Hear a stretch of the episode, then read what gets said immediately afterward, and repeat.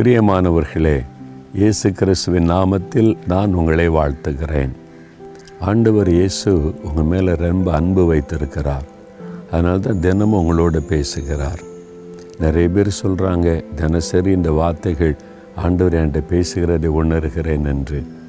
இன்றைக்கு ஒரு முக்கியமான காரியத்தை ஆண்டவர் பேச விரும்புகிறார். எதை குறித்து தெரியுமா? நம்முடைய தேசத்தை குறித்து. நாம் வாழ்கிற இந்த தேசம் தேவனுக்கு முக்கியம். இந்த தேசத்தை உருவாக்கினவர் ஆண்டவர் இயேசு கிறிஸ்து. அதனால் தேசத்தில் இருக்கிற எல்லா மக்களை குறித்தும் அவர் அக்கறை உள்ளவர். அதில் இருக்கிற நல்லவங்க, தீயவர்கள், கடவுளே இல்லைன்னு சொன்னாலும் சரி, இயேசுவை வெறுக்கிறவங்களாக இருந்தாலும் சரி, அவங்களையும் இயேசு நேசிக்கிறார். அவங்களும் ஆசீர்வதிக்கப்படணும், பாதுகாக்கப்படணும் விரும்புகிறார்.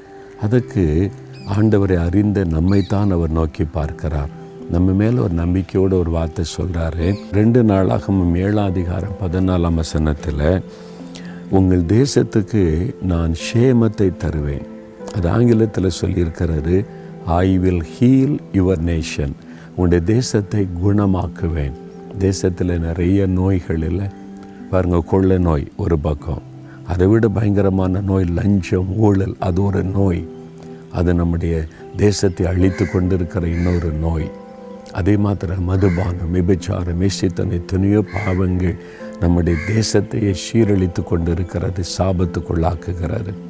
இதெல்லாம் நீங்கி நம்முடைய தேசத்தில் ஒரு சுகம், மகிழ்ச்சி, மக்களுக்கு ஒரு சந்தோஷம் உண்டாகணுமானா ஆண்டவர் தேசத்தை குணமாக்கணும். அதுக்கு என்ன செய்யணுமா? என் நாமந்தரிக்கப்பட்ட என் ஜனங்கள். ஆண்டு சொல்கிறாரு, நீங்களும் நானும் நம்ம தான் அவரால் ரட்சிக்கப்பட்டிருக்கிறவருடைய பிள்ளைகளாக இருக்கிறோம். அதனால் நம்மளை தான் அவர் நம்பி இருக்கிறார். என் ஆமந்தரிக்கப்பட்ட என் ஜனமாகிய நீங்கள் முதலாவது உங்களை தாழ்த்தணும். நம்மை தாழ்த்தணுமா? ஆண்டவருக்கு முன்னால் எப்பவும் நம்ம தாழ்மையாக இருக்கணும். மனிதர்களுக்கு முன்பாகவும் நம்ம பெருமைலாம் பேசக்கூடாது. ஜாதி பெருமை, பண பெருமை, படிப்பு பெருமை, இந்த குல பெருமை, இந்த மாதிரி பெருமைகள்லாம் நமக்கு வேண்டாம்.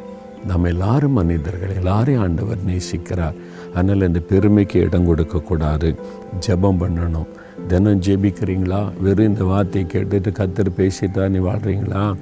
இதை கேட்குறதுக்கு முன்னால் அதிகாலையில் எழும்பி ஒரு மணி நேரமாவது நீங்கள் ஜெபிக்கணும். தனியாக வேத வாசியத்தை ஜெபிக்க ஒரு மணி நேரமாவது எடுத்துக்கொள்ளணும்.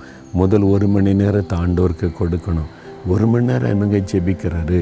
ஒரு கால் மணி நேரம் பைபிள் வாசிங்க, கால் மணி நேரம் நல்லா ஆண்டவரை துதிங்க, அரை மணி நேரத்தில் நம் தேசத்துக்காக ஜெபிங்க. பாருங்கள், நம் தேசத்தில் கொள்ளை நோய் பாதிப்பு, பஞ்ச பாதிப்பு, எத்தனையோ பாதிப்புகள் இருக்குல்ல. எல்லாத்துக்காக ஜெபிங்க, சமாதானத்துக்காக ஜெபிங்க, அதிகாரத்தில் உள்ளவங்களுக்காக ஜெபிக்கணும்னு ஆண்டவர் சொல்லியிருக்கிறார்ல. பிரதமருக்காக ஜெபிங்க, முதலமைச்சருக்காக ஜெபிங்க, எல்லாருக்காக ஜெபிக்கணும்னு சொல்லியிருக்கல, ஜெபிக்கணும். அது இல்லாமல் அவருடைய முகத்தை தேடணுமா? ஆண்டவரை தேடணும். உம்மை பார்க்கணும், உம்முடைய குரலை கேட்கணும்னு ஆண்டவருடைய முகத்தை தேடணும். அது மாத்திரம் பொல்லாத வழியை விட்டு திரும்பணுமா? நமக்குள்ளே ஏதாவது பொல்லாத வழி இருக்குதா யோசித்து பார்க்கணும். நான் இயேசுவை நேசிக்கிறேன், அவரை விசுவாசிக்கிறேன், அவருடைய பிள்ளை தான் சொன்னாலும் ஏதாவது பொல்லாத தீமையான வழிகள் இருக்குதா சிந்தித்து பார்க்கணும். இன்னும் நம்மக்கிட்ட லஞ்சம் வாங்குகிற பழக்கம் இருக்குதா? கள்ளக்கணக்கு எழுதுறீங்களா? அல்லது கலப்படம் பண்ணுறீங்களா? பிஸ்னஸில் உண்மை இல்லாமல் நடக்கிறீங்களா? வேலையில் உண்மையாக இருக்கிறீங்களா? ஏதாவது இந்த மாதிரி பொல்லாத வழிகள் காணப்பட்ட ஆண்டவருக்கு பிரியமில்லாத வழிகள், அதை விட்டு மனம் திரும்பணும். அப்போ தான் நம்ம தேசத்துக்கு ஆசீர்வாதம். சரியா? அப்படியே ஜெபிக்கலாமா? தகப்பனே, எங்கள் தேசத்திற்கு சேம வேணும்ப்பா, எங்கள் தேசத்துக்கு சுகம் வேணும் ஆண்டவரே.